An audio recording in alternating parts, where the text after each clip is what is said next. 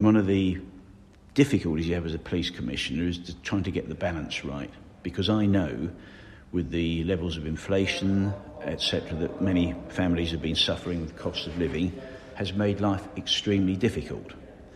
So I am not by inclination somebody who likes to keep putting taxes up.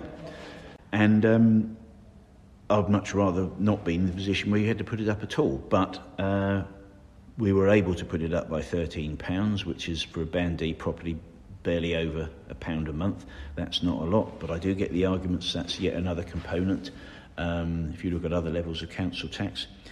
And it does make it difficult. Um, but I did mean what I said this morning.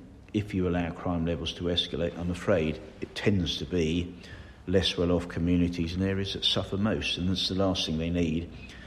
And on a long term basis, keeping crime levels low does help economic development, inward investment, and that benefits everybody. Because you can't make police officers redundant and 80% of our costs are staff, you then start to focus on the other items, which are civilian staff.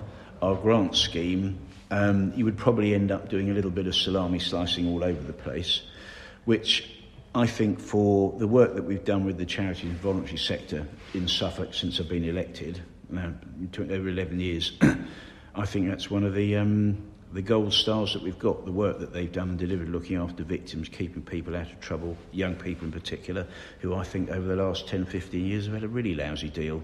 Never mind the politics there, because you know, student loans, getting jobs, employments, these sorts of things, education, the disruption from COVID, whether one agrees it or not, has had a real downer on them. And the small amount that we contribute with supporting many youth organisations to help them make the right choices in life and become good citizens, I think is money very well spent. It's about an investment in the future.